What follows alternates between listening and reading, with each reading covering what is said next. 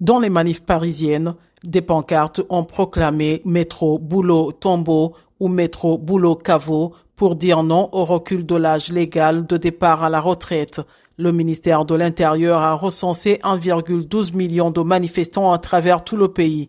Philippe Martinez, secrétaire général de la CGT, avait avancé de plus de 2 millions de manifestants.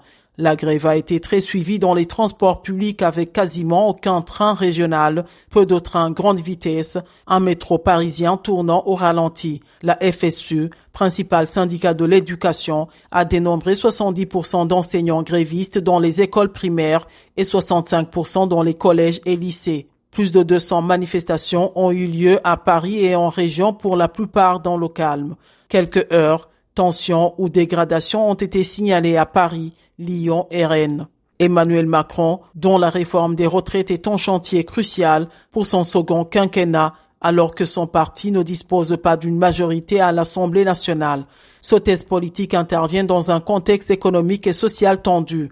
Les Français subissent les effets d'une forte inflation dans un pays qui a déjà été secoué lors du premier mandat de M. Macron par les manifestations des Gilets jaunes contre la vie chère.